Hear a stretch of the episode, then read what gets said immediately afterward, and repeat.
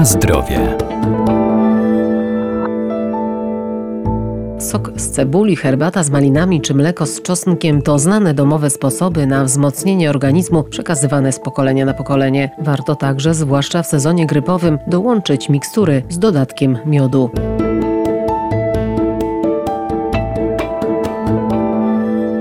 W okresie zimowym warto do naszej codziennej diety włączyć naturalne produkty, które podnoszą odporność i pomagają w walce z przeziębieniami. Na przykład mikstury z miodem, który jest zaliczany do żywności prozdrowotnej. To także naturalny konserwant. Proponowałabym taki napój energetyczny wzmocniony witaminą C pochodzącą z cytryny. Technolog produktów pszczelich Elżbieta Gajowiak. Można wieczorem łyżeczkę, dwie łyżeczki miodu w szklance letniej wody rozpuścić i pozostawić do rana. Przez te kilka, kilkanaście godzin enzymy obecne w miodzie uaktywnią się i będzie ten miód posiadał większe pozytywne oddziaływanie na organizm, a jak go wspomożemy jeszcze dodatkiem soku z cytryny, to wszystko razem stanowi taki bardzo mocno zabezpieczający, profilaktycznie działający przed tymi zimowymi przeziębieniami. Miód malinowy sugeruje się, zgodnie zresztą z ziołolecznictwem bez mała, możemy przenosić te wiadomości z takiej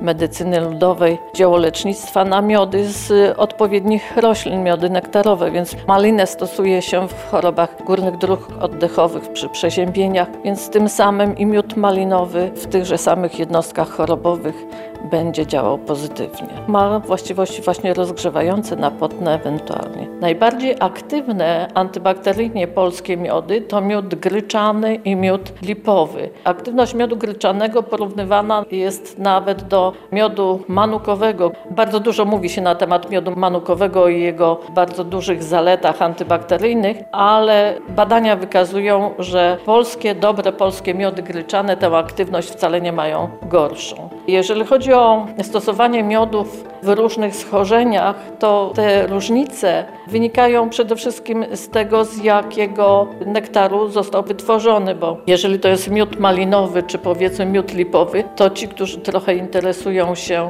dzielarstwem, od razu skojarzą to z jakimiś przeziębieniami. Na zdrowie.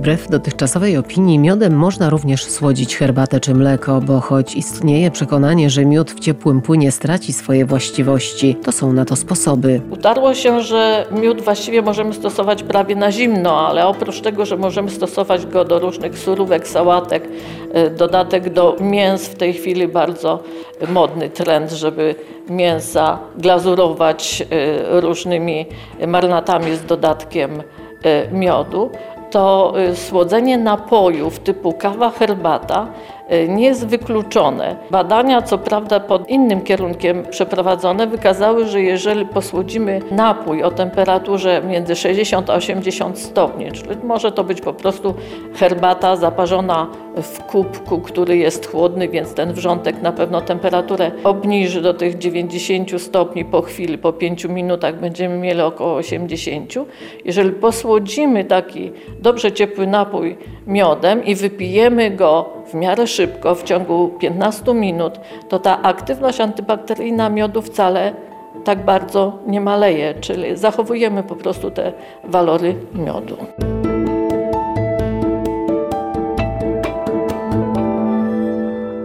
Miód można również połączyć z imbirem, który jest przyprawą o silnym działaniu przeciwzapalnym czy wykrztuśnym i podobnie jak miód dostarczy niezbędnych składników odżywczych wzmacniających układ odpornościowy.